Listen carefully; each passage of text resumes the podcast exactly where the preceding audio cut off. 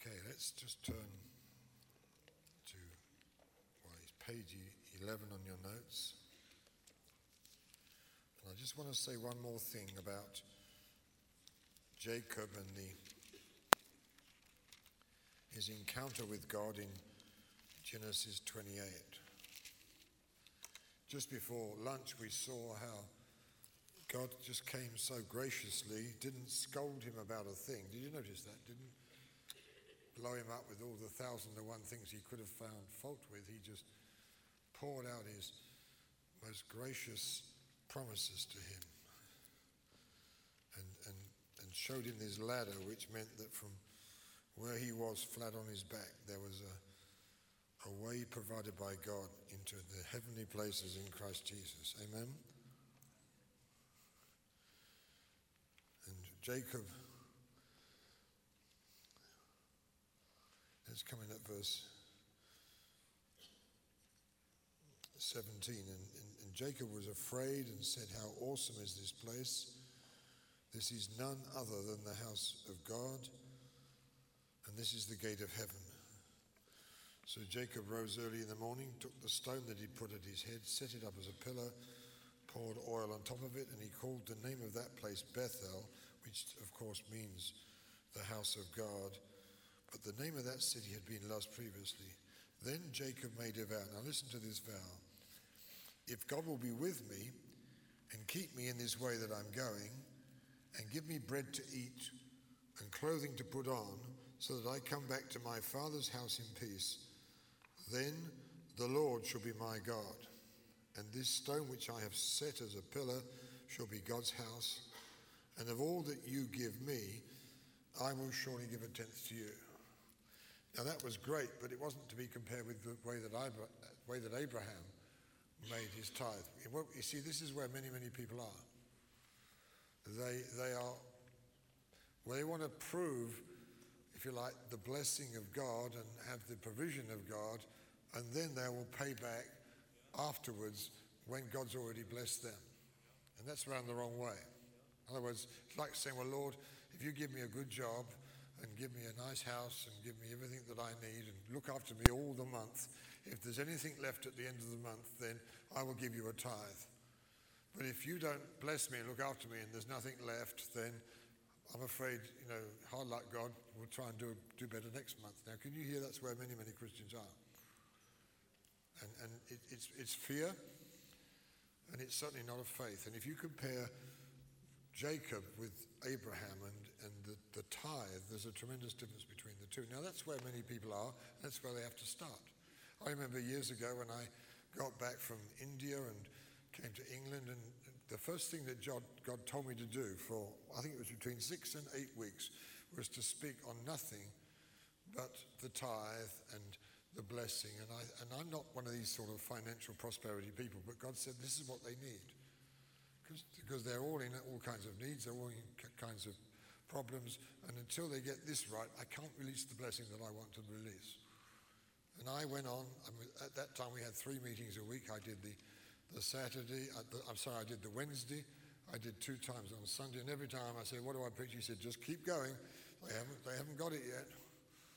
And after about, I think it was between six and eight weeks, finally one of the elders came to me, and to my house, in an absolute temper. And he said, You just keep going on about giving all the time. I just want to tell you this absolutely straight.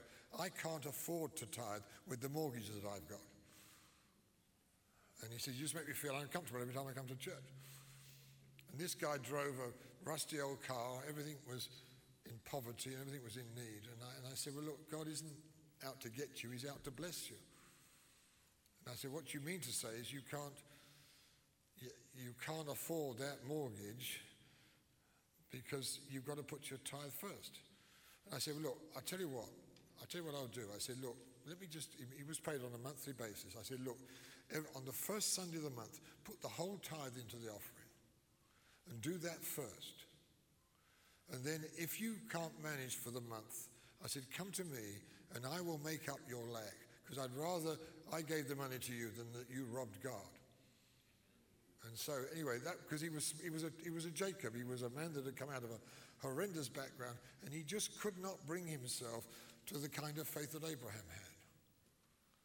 And for, so, so I stood there as a sort of backstop for the first two or three months. And he never came to me because he never needed money.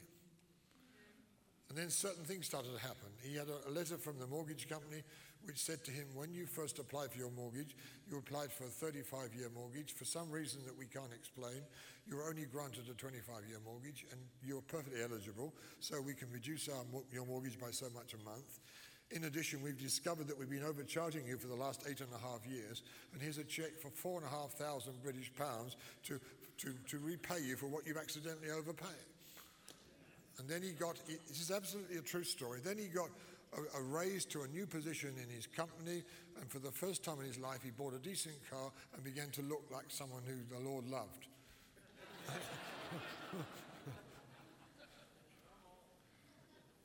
and the key was stepping out to do it, you know, before you had the proof that it worked. Hello. But that was a pretty timorous and fearful. Well, if you'll be, if you'll, if, if you will bless me and provide for me and keep me in peace and meet all my needs and, and this and then, and then you'll be my God. What a nice, I mean, as if he was doing God a favor. And then he says, and then after all you've given me everything, then I'll give you a tithe back. But you see, Jacob is on, I want you to see this because that's where many, many, many people are. Our, our churches are full of Jacobs. And God wants to turn them into Israels. He really doesn't. There could be some Jacob sitting here this, this afternoon, and hopefully you'll never ever talk that way or behave that way again. So he's on the road, he's on the process. Let's just move on. Then you go on into Genesis 29 and 31, where he's dealing with his. See, I think sometimes God cures craftiness by putting you in someone who's even more crafty than you are. So, I, mean, I haven't time to go into it, but it's hilarious to watch these next two months where we find that uh, uh, Jacob and Laban are two crafty guys trying to outmaneuver each other, but God keeps stepping in to give Jacob the victory.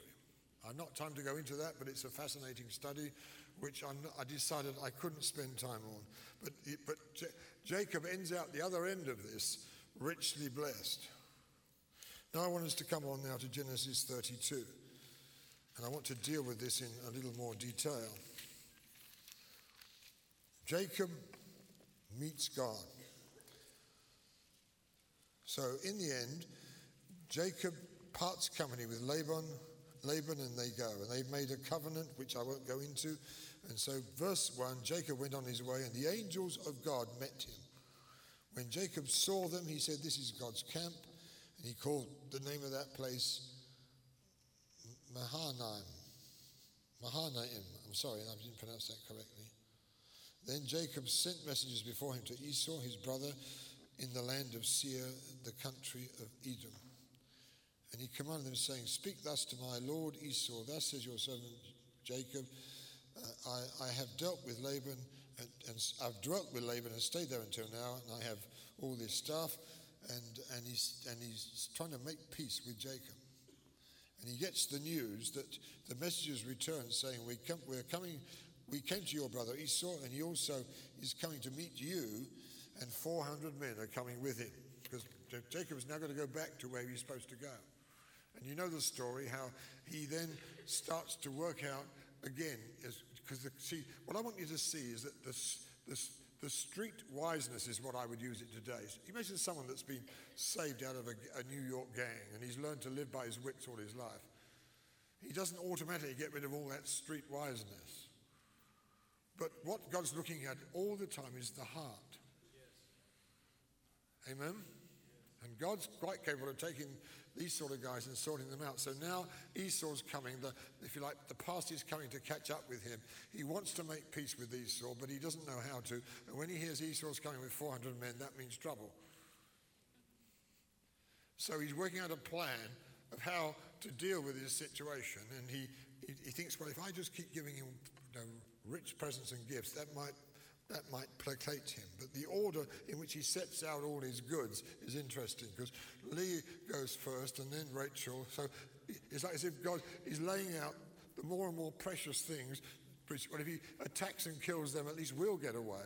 And, and, and the thing is, what can I most sp- afford to lose? Well, Leah, um, she's not, she's the, the bottom of the pile, so let her go out in front with her kids, and then we'll have Rachel, and then, then there's, finally there's me.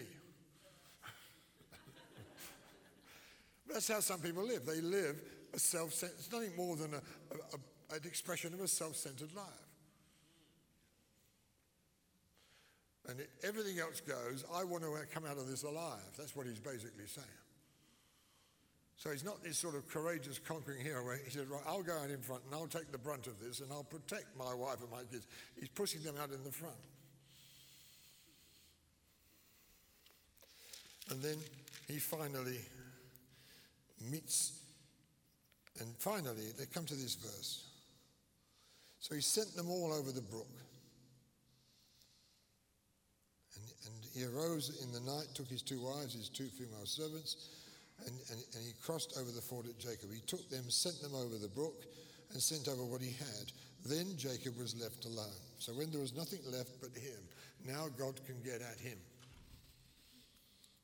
And sometimes that's what God has to do with us. He's got to strip you of everything to get at you. But he's going to get at Jacob and he's going to deal with him. And we read that a man came, and I've got a capital M here because we know this is God because it tells us so later on, and wrestled with him until the breaking of the day.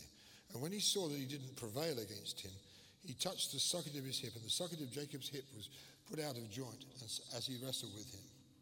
And then he said, Let me go, the day breaks. But, he's, but now, you see, this is the strange thing, which many of us, if you've ever been through this sort of experience, you'll find that you begin with God coming to grips with you. And, and at first, you are afraid of this God. You keep your distance from this God. So the thought of coming near is terrifying. But once God breaks through to the place where He gets you and you start to have this intimacy with God, then you suddenly realize you can't live without Him.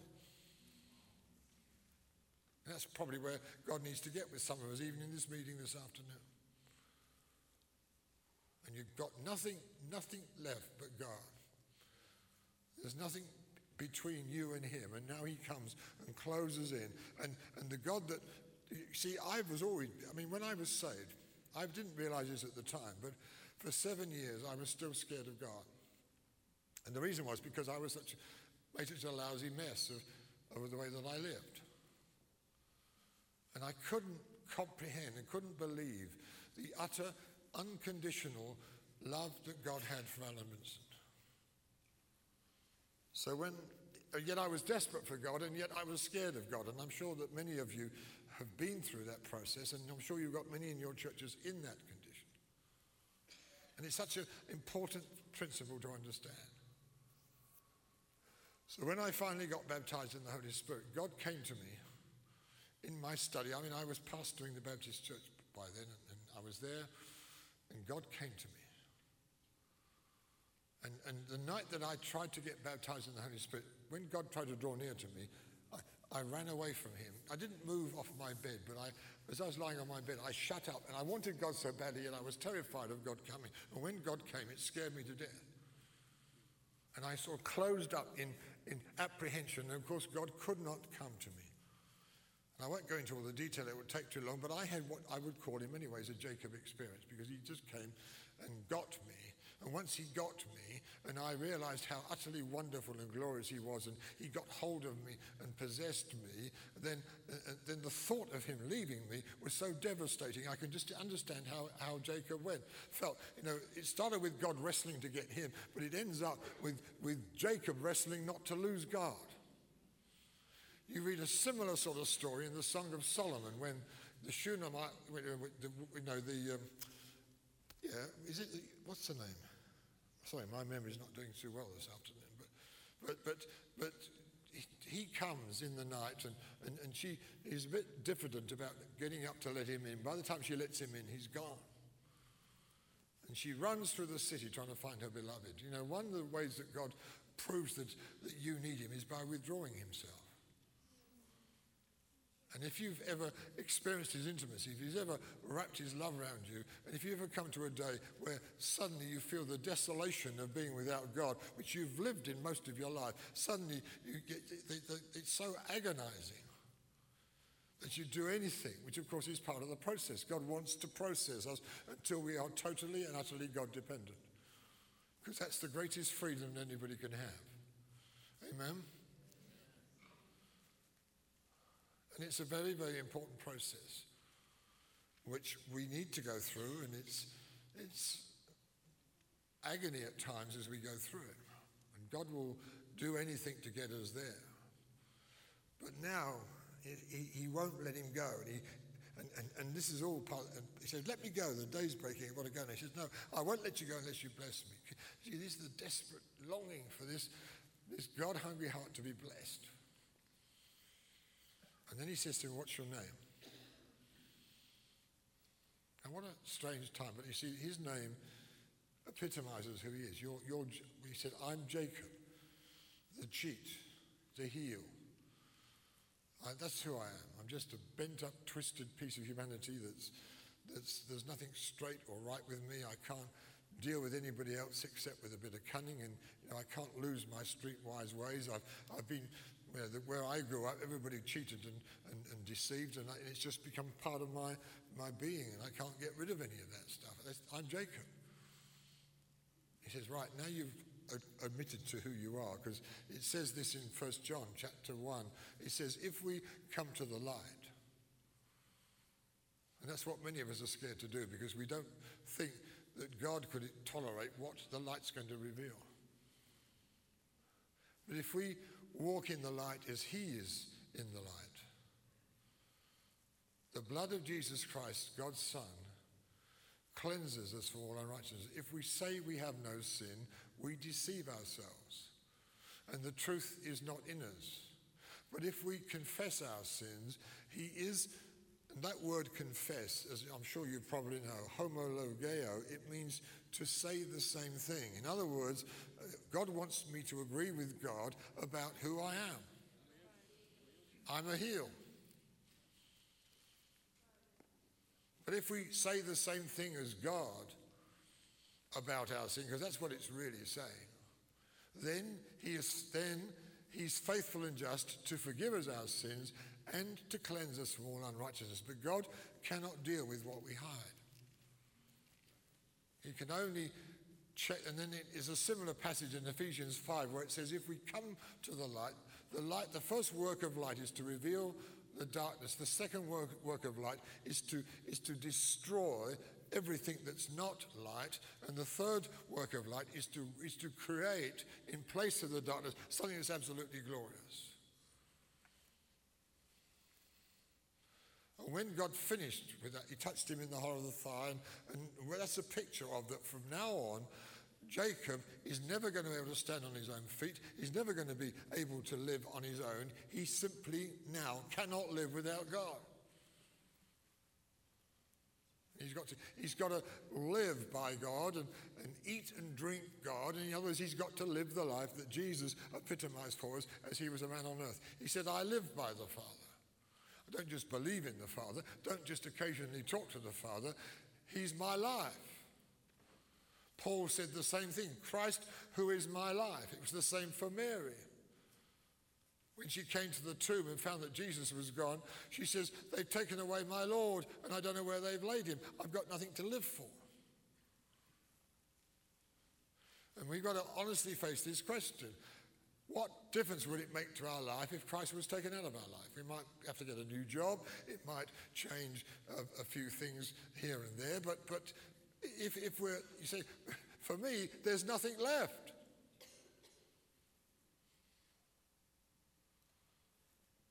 And God says, right, now we've got that clear. And now I've made you a permanent, God dependent cripple. And now that you, you know what you are except for my, the power of my grace, he said, now I'm going to give you a new name is Israel, a prince with God and with man. You're going to be the patriarch of my nation. Think of it. all the promises of Abraham and Isaac and all that I've ever purposed to do with the whole of the human race, I'm going to channel it through you. Isn't that incredible? And, and God wasn't being mean. He wasn't trying to make this man look cheap or dirty. He was trying to get him to be real in order that he might emancipate him to the fullness of what grace filled humanity looks like. And we read in the scriptures that, that, that, Abe, that uh, Jacob, well, actually, we'll call him Israel now, because he's never, he says, You're not going to be called Israel anymore. Not going to be called Jacob anymore. You're Israel. And he limps away from that experience as the sun is rising, and it's such a picture of the sun of righteousness rising with healing in his wings. And you get this picture of Jacob now, but he's, he's limping on his, on his stuff. He's never going to be that, that man who could live by his wits, by his cunning, by his deceit, because that guy's, that guy's dead. There's going to be this new, God dependent, helpless without God kind of person. Amen? Now that's, that's how it was transferred. Okay. And of course, he, he calls the name of the place Peniel.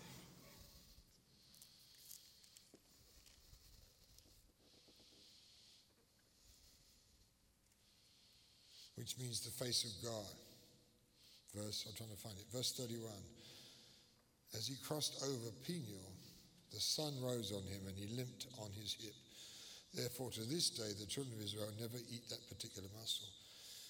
And you read, if you come to, to uh, Hebrews in chapter 11, just to conclude this.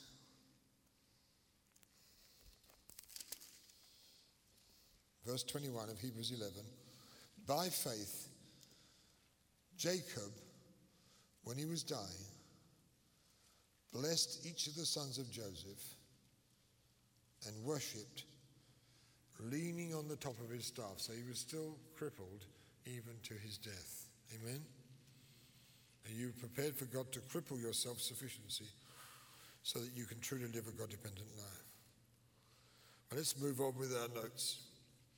Lessons to learn from Moses and Joshua and Elijah and Elisha in the successful father to son relationship. So I picked out on Jacob as the, the best Bible example of a God hungry son. What does he look like? He looks like Jacob. This is the kind of person to whom God will pass the generational blessing. This is the kind of person that God's going to use and take him from the lowest to make him just a, an absolute picture of his marvelous grace not the self sufficient Esau and not even the cunning, wise Jacob. But he had to be transformed into Israel. And let's read on then. Moses to Joshua. Moses, most people don't even realize this, but Moses had two natural sons. Did you know that? And their names are Gershom and Eliezer, and they never appear eager to seek after God, and they end up as non entities receiving neither blessing nor curse. They weren't just, they just fade into insignificance. They weren't bad enough to be cursed. and they weren't good enough to be blessed. They just, just, just were a non-entity. And I want to suggest to you the reason for this. You see, we've just seen in the case of Jacob how the passion of a prophetic mother has pushed Jacob into his inheritance and turned her mess of a son into a mighty prince with God. But now we see the other side of the coin how a, an opposing mother can prevent her sons from coming into their inheritance. Because if you just look at this, you will find that, as I put down here, this fact that Gershman, Gershom and Eliezer never came to anything could be due to the negative influence of Zipporah, their mother, who clearly did not like Moses' God. If you you trace through the scriptures, you'll see she didn't like this God of blood. She didn't like this God uh, at all, and she wasn't. She didn't want to get anywhere near him. She wanted nothing whatever to do with him. And it would seem this is only a suggestion, but I think it's substantiated by the scriptures. It seems that she resisted their being circumcised because they should have been circumcised on the eighth day, but they weren't. And I think it was mother opposition. You know, well, you bring that filthy knife there and cut my precious little boy and blood.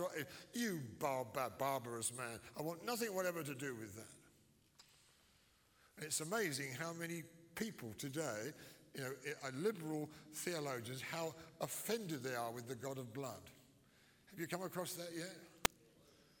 And, and, and, and there's something about, um, and, and it seems like sort of compassion, but it's really a kind of perverted human sympathy which stops them getting through to where they ought to be.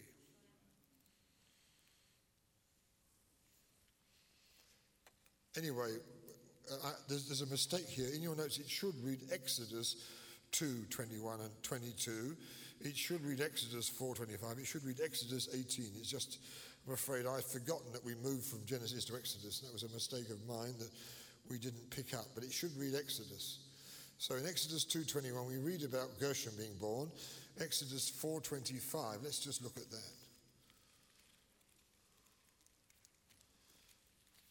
Exodus 4:25.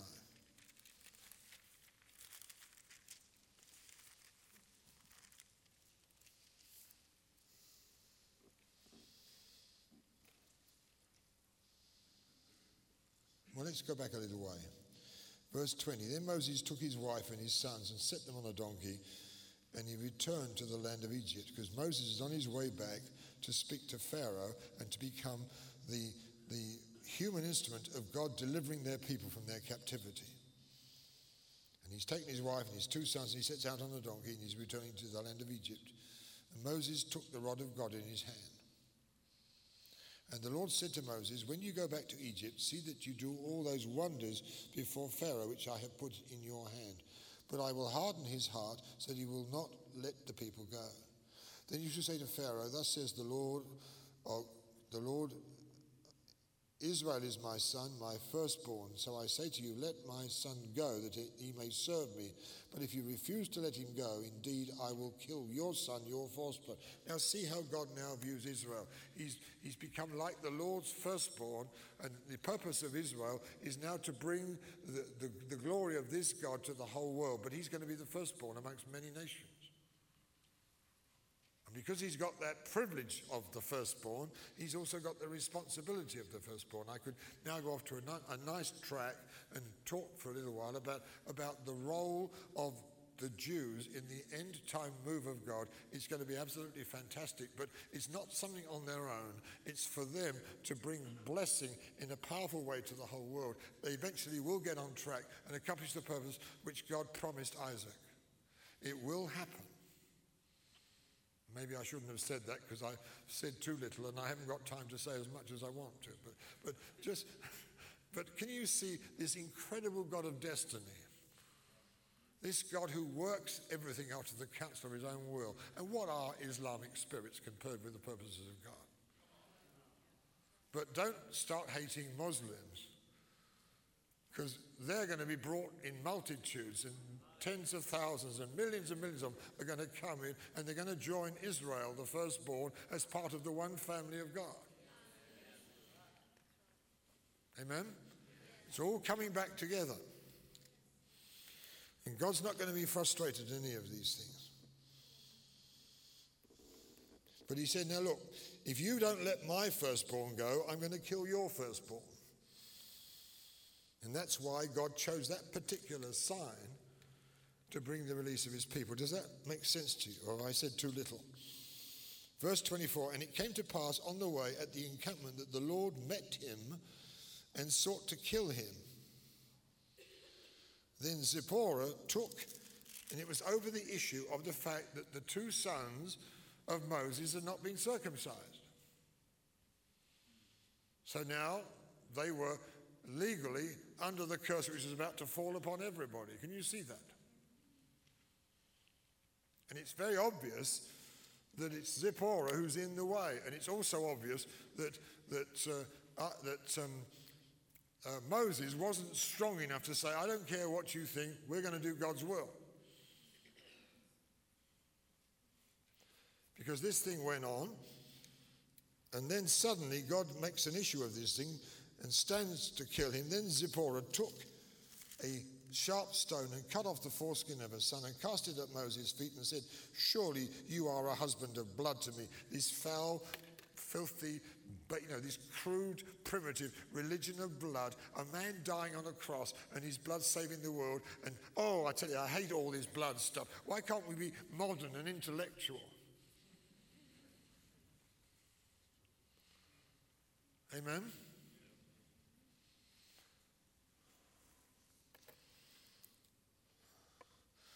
So God let him go. And she said, You are a husband of blood because of the circumcision.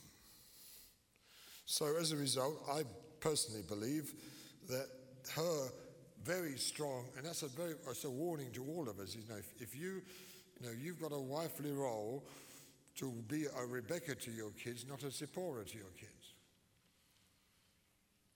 And even more so if your husband's not as on fire for God as he should be. There's something wrong with Moses that he let him get, get away with it, but there's something very wrong with her that she wanted to do it.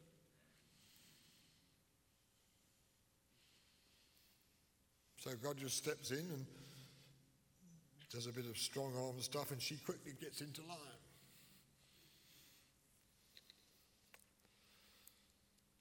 So instead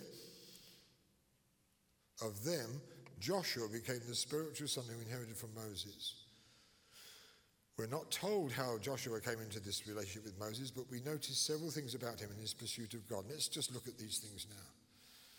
You find Joshua, come to Exodus 33, where, where, where Moses had his own private tent that he would go and meet God in, and the people at that time would watch all this at a distance because it wasn't that the, tent was closed to them, it was you had to pay a price for intimacy. So the Lord, Exodus 33, verse 11, so the Lord spoke to Moses face to face as a man speaks to his friend.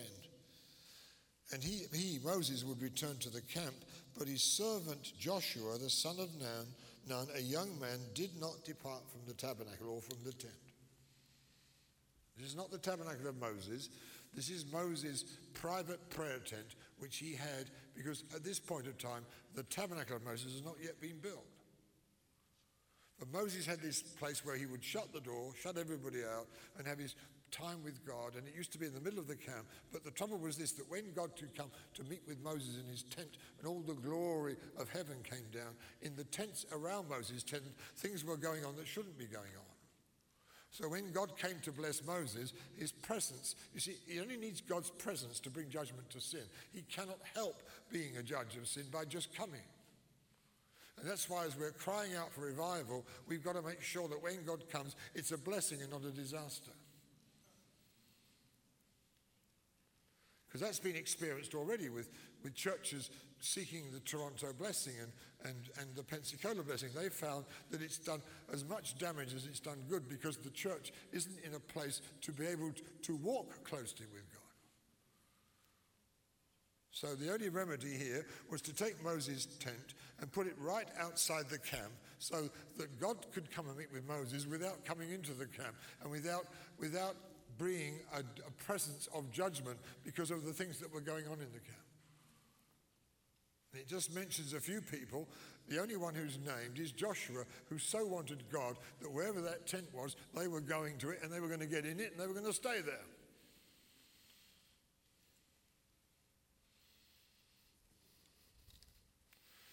And we find, Moses, we find Joshua lingering in the tent even after Moses. You also find, if you go back a little bit to, to Exodus 24, let's go back there for a moment.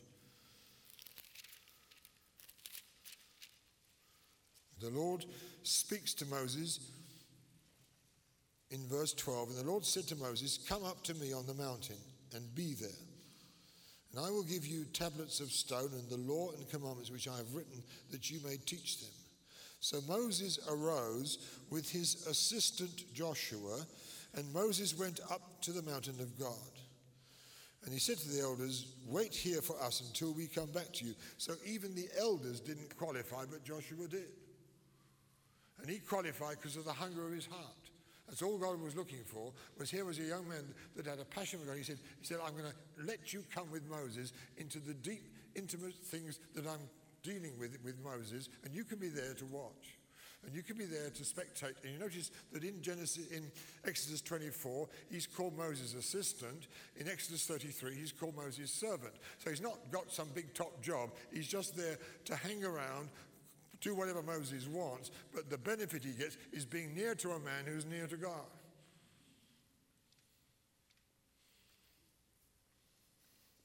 Now, can you begin to see why the generational blessing passed to this man rather than to the natural children of Moses? Because they weren't even bothered and they didn't in any way qualify or fulfill the conditions of intimacy. As I said already, they weren't even bad enough to be judged. They just, they just were nothing. Let's move on, page 12. He, he just longed to be with Moses, hang around, and experience with him all he could have got. Number three is another important mark. His willingness to serve, his, this was what made him qualify. His willingness to serve Moses in any way. He's called Moses' servant or Moses' assistant a number of times. He just said, Look, I'll come. I mean, I'll cook your food, I'll carry your Bible, I'll clean your shoes. Just let me be with you, just so that when you're with God, I get the benefit and the backwash of your relationship with God. Now, that's what God's looking for in true sons. So, if you want to be a son that's going to inherit all that a spiritual father that you may know has got, then you just go to him on these terms, and I tell you, you're going to get the blessing. Number four, his quick willingness to obey all that Moses ever told him to do. He, he never showed any sign of wanting to take over from Moses or suggest he could do anything better, unlike the sons of Korah, because they thought they could do it better. Unlike uh, Absalom with David, they thought they could do a better job than, than their respective spiritual leader. And the time had not yet come. And there's not a thing about Joshua that's grasping or wanting anything. He just wants to be with the man who's with God because he wants to be with God. And so when Moses in, in Exodus 17 tells him to go to war, and let's, let's just look at that. And they go to war with Amalek. Verse 8 Amalek came and fought with Israel in Rephidim. So Moses said to Joshua, Choose out some men and go out and fight with Amalek. Tomorrow I will stand on the top of the mountain with the rod of God in my hand. So you're going you're going to get your life taken. I'm just going to pray for you, brother. I'm going to go on the top of the mountain with the rod of God. So Joshua said, Why should I risk my life when all you're going to do is have a nice, comfortable prayer meeting? That's not what he said.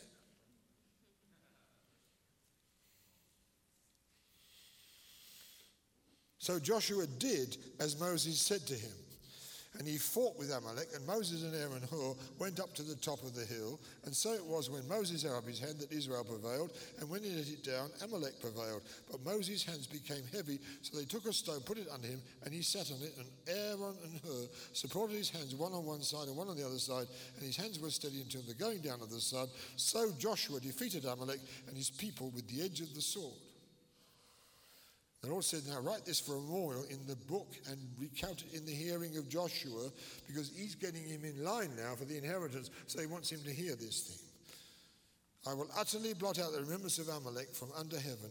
And so from now on, he said, You've, you've got to be those kind of people. Bob Moses built an altar and called its name, The Lord is my banner. For he said, Because the Lord has sworn, the Lord will have war with Amalek from generation to generation. And of course, Amalek in Scripture is a tremendous type of the flesh, which I've not time to go into this afternoon. But we're just focusing on Joshua's behavior. Notice once again that this young man is a warrior. It comes every time. He's ready to go to war and fight. And in this particular case, uh, Moses, Aaron, and Hur are going to go to the mountain and pray. And he's just absolutely obedient, and because of their mighty prayers and their authority in the spirit realm, when they start to pray, then Joshua sees the victory. When they stop praying, he's losing the battle. Number five. Only at the time of Moses' death, when God himself spoke and makes it very clear, did he accept his new role as Moses' successor. He was there and ready to serve for life. It wasn't a stepping stone to a greater you know, ministry for him. Can you hear what I'm saying here?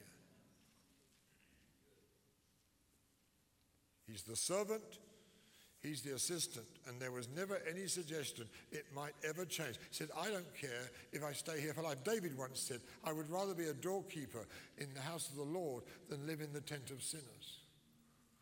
I'd rather get the smallest, littlest job in the presence of God than have a big name and a big ministry and I lose God's presence in the process. Amen? I'd rather be an intercessor in my church that never ever is known or heard of, never gets any recognition in this life, and that the pastor gets it all and he gets all the credit for all the mighty things that are happening. That's fine with me because I'm here for God and my passion is to be with God and my passion is to serve God and to serve this man that God's anointed and called for a particular ministry. Now that's the language of the true son.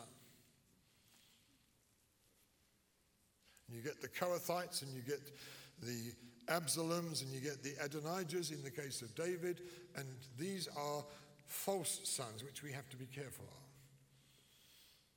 And that doesn't mean that our leader's flawless because, you know, the reason that the sons of Korah rose up against Moses was because they could pick certain little faults in the way that he lived and the way he behaved.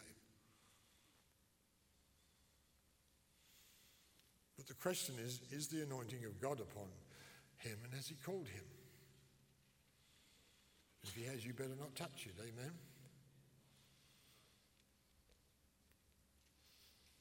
All right, let's move now to Numbers 27.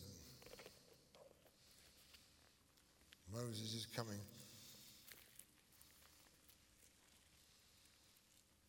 To the end of his tremendous ministry. Numbers 27, verses 18 to 23. And the Lord said to Moses, Take Joshua the son of Nun with you, a man in whom is the Spirit, so God's Spirit's already upon him, and lay your hand on him.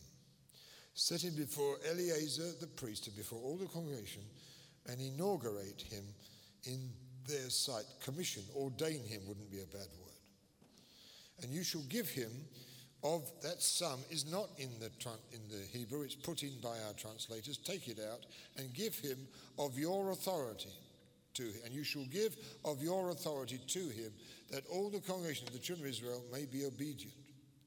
He shall stand before Eleazar the priest, who shall inquire before the Lord for him by the judgment of the Urim, and at his word they shall go out, and at his word they shall come in, and he and all the children of Israel with him all the congregation. So Moses did as the Lord commanded him. He took Joshua, set him before Eleazar the priest and before all the congregation. He laid his hands on him and he ordained him, is the word I'm going to use here, just as the Lord commanded by the hand of Moses.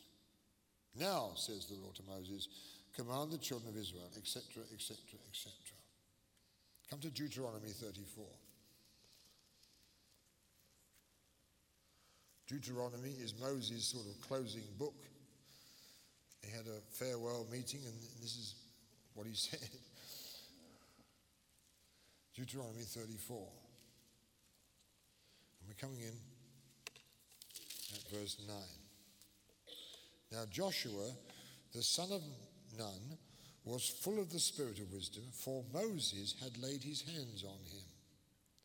So the children of Israel heeded him and did as the Lord had commanded Moses. Since then, there has not arisen in Israel a prophet like Moses who knew the Lord face to face in all the signs and wonders which the Lord sent him to do in the land of Egypt before Pharaoh, before all his servants, and in all his land, and by all that mighty power and all the great terror which Moses performed in the sight of all Israel.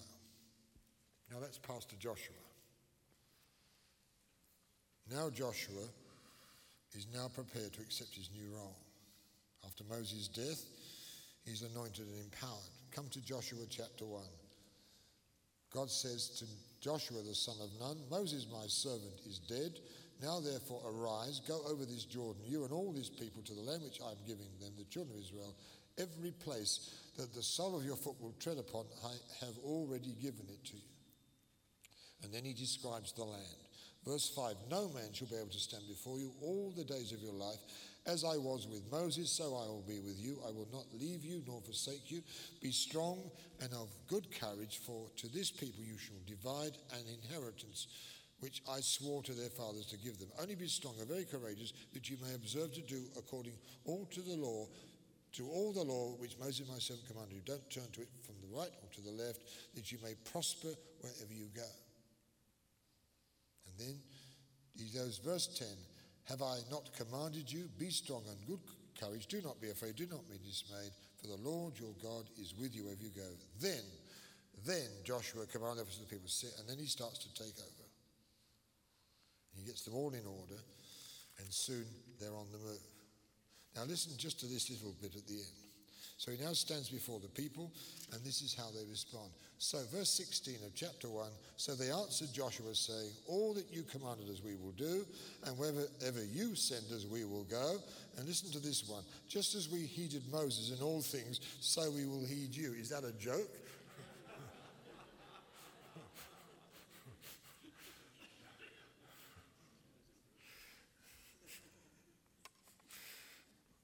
I wonder what Joshua felt when he heard that one. Whoever rebels against your command and does not heed your words, in all that you command him, he shall be put to death, only be strong and of good courage. Now that's a proper transmission. Amen? And just some points to note. Joshua started where Moses left off. The moment Joshua took over, they immediately were now advancing to take the promised land. Up to the time of Moses, he could talk about it, he could point to it, and as we know, because of a tragic, just momentary flash of anger, he was prevented from entering it himself. The name Joshua, of course, as I'm sure you all know, this it's just another form of the word Jesus. And God's bringing this incredible ministry to an end, and he's setting this young man in place with everything that Moses had from day one. He's now going to go and possess the land. Now, he's not a, ch- a spring chicken. He's around about 80 to 85 years of age. Now, the reason he's so old, primarily, is because he was born and had to live with a whole generation of rebellion that wouldn't do the will of God. And that's a tremendous lesson to us. For one whole generation, Moses was ready to go, Caleb was ready to go. They could have taken that promised land 40 years earlier if it had been if they'd been able to lead a people that were willing. Hello. So he had to mark time for a whole generation until God could give him another generation that were prepared to go in. And of course, it meant war. Every foot of ground, I've already given it to you, but you go and got to place your foot about on it. In other words, Moses, although it's yours by, by divine decree, you're still going to have to go and fight for it. But I will work with you in such a way that there's not a person, there's not a nation, there's not a king, there's not a ruler, there's not a demonic power that can stand against you. But, son, it will not fall out of heaven into your lap. You've got to go get it.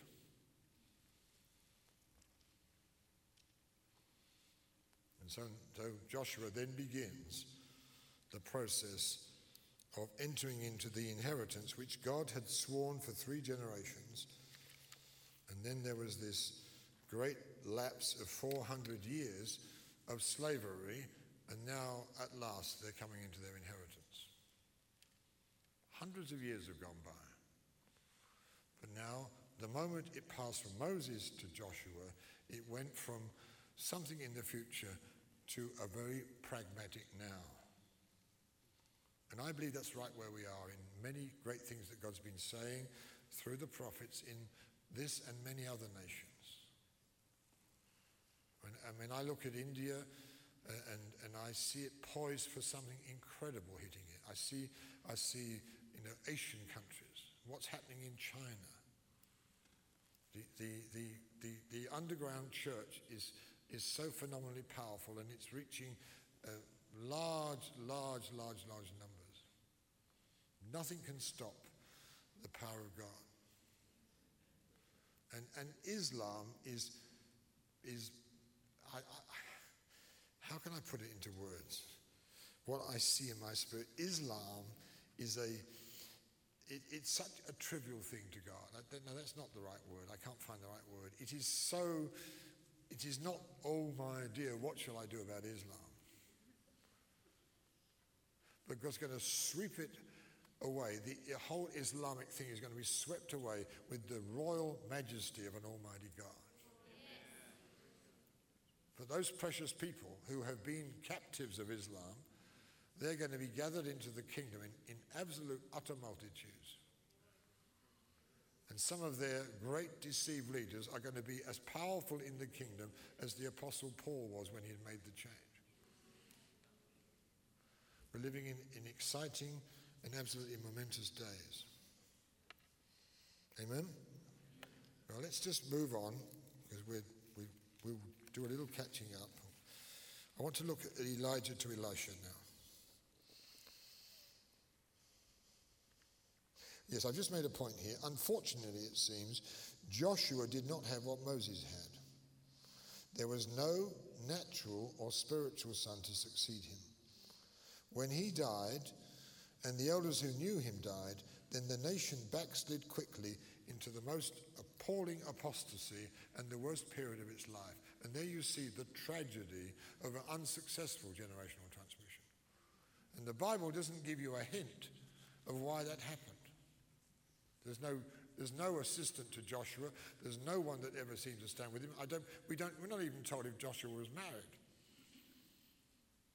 He doesn't, we're not, it's not mentioned that he had any natural children. And I've had my thoughts about that, but you know, um,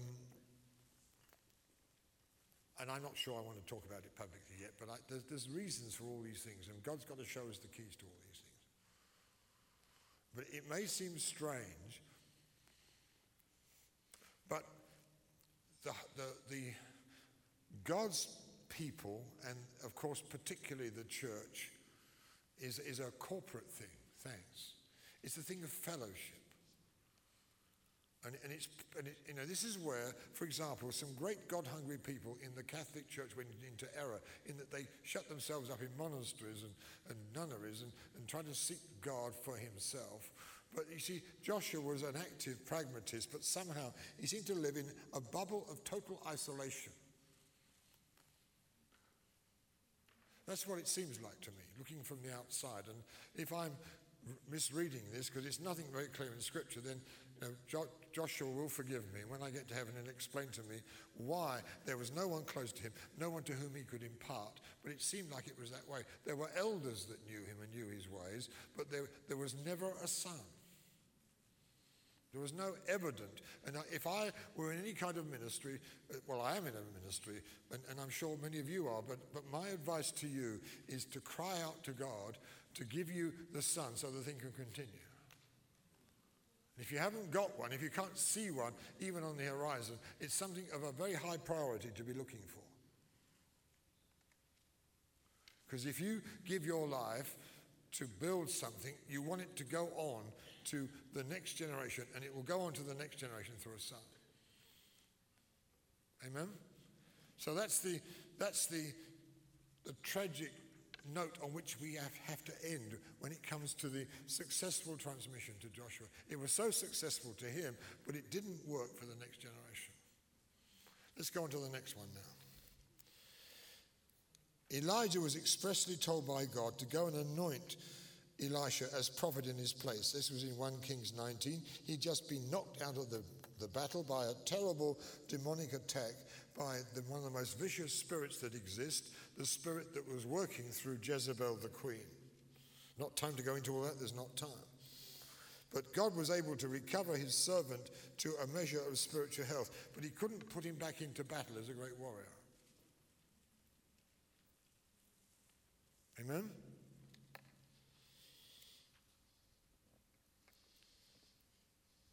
And so Elijah was obedient. He immediately moved on. He came, to Elisha, which we read about in 1 Kings 19. Let's just go there for a few moments. I want to see what happens. Because this could be you or me in either the Elijah or the Elisha role. We've got to learn the lessons and avoid the pitfalls. 1 Kings 19. And we come in at verse 19. So Elijah departed from there and found Elisha, the son of Shaphat, Shaphat, who was plowing with 12 oxen, 12 yoke of oxen before him, and he was with the 12. Now that tells me something that Elijah found a man who was not on Social Security looking for something to do. Many people get into the ministry because they're no good at anything else expect to live off the church as parasites rather than powerful men and women of God. Amen? But he was already a successful farmer because if you know anything about ploughing fields by oxen, which I do because I lived in India for years, the, the, the head man is at the back of the 12 because he's keeping an eye on the other guys to make sure that they behave properly. So the fact he was with the wealth tells me that he's the boss. It was his farm, it was his business. He'd got all these guys hired to work for him, and he was evidently successful. And out of nowhere, Elijah appears and throws his mantle on him and then just walks on.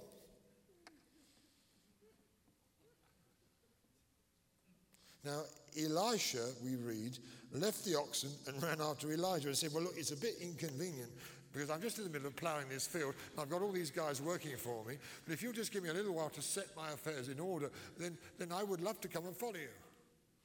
I'd love your mantle. But I can't come right now because I'm just coming to the end of my, you know, my uh, doctorate and I want to finish writing my thesis and, you know, and then I'd like to do a bit of lecturing. Get, get my, and then, then later on, then I will be very happy to think about coming into full-time ministry. Hello, can you hear what's being said here? It wasn't convenient. It was a most awkward moment in Elisha's pursuit of his successful career. He said, Please let me kiss my father and my mother, then I will follow you. What he's really saying here is, Look, I've got to see my mum and dad through, you know, to retirement and to dying, you know, to dying sort of, what's the word I want? Dying um, with dignity, and I'm there. I'm, my job is to look after them till they die. That's, you know, because I mean, I have to, I have to bury them. I, I have to stay here till my father closes his eyes. That would be an Indian phrase that we use. I must stay in my, my dad's business until my father closes his eyes. Meaning, I can't, I can't leave my dad in abandonment. I've got to see this thing through.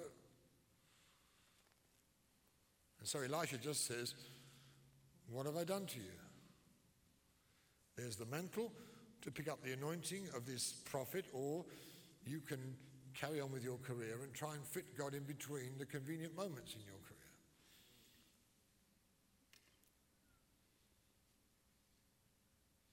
And Elisha makes the decision that it's now or never, so he better go now.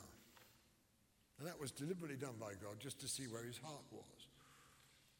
People said similar things to Jesus Lord, I will follow you, but let me first go bury my father. He said, Let the dead bury their dead. I mean, it doesn't sound very loving. He said, But you come and follow me.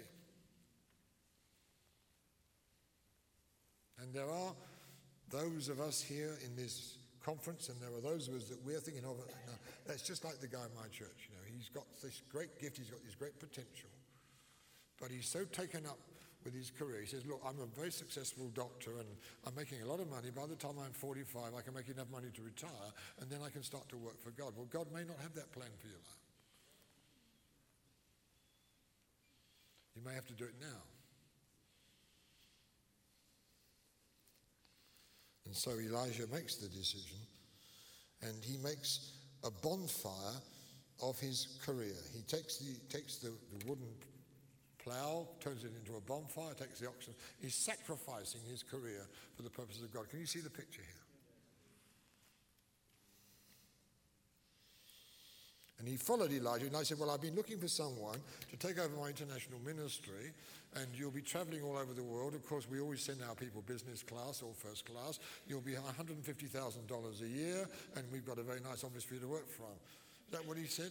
No fear. He said, He just came and became Elisha's. Elijah's servant. All he was known for was pouring water on Elijah's hands. That's, that was his, after three years of giving up this great, fantastic career, he's earned the, the, the name of the guy that pours water on Elijah's hands. And if you live in an Eastern culture where people wash their hands before they eat, this is something that you do. So, so the servant pours the water on, the, on your hands so that you may eat. Thank you. That's, that's enough. That's enough. Thank you very much. What a career. But after they get going, although Elijah's got his Elijah ways and his quirks and funny little ways of doing things. Through that, you see, you can easily become judgmental when you get close to a man of God. Or you can look past the little human things that he's got or she's got to get through to the gold that God's deposited in him or her. And say, well, I don't you know, I'm not even going to be put off by those little mannerisms. I can see the deposit of God in that man, and I'm, I'm after that. I can see the, and, and I can see God, God in that woman, and I'm after that. And I'll put up with the little mannerisms. After all, David served Saul for I don't know how many years, and so you're not really suffering that much. But as the two walked together, then what God has put into Elijah begins to be revealed to Elisha, and he begins to see all the incredible qualities of this man. And as we know, and we're going, we probably have to break in the middle of this because I've just had a warning that we're just about running out of time, and it is just about time. I think rather than rush, I think we'll just stop there. I want to show you how this thing proceeds so we can learn the lessons. Because this is another great transfer. So the time, according to my watch, is now 2.45. I'll just hand over to Natalie, who will tell us what to do and when to reassemble.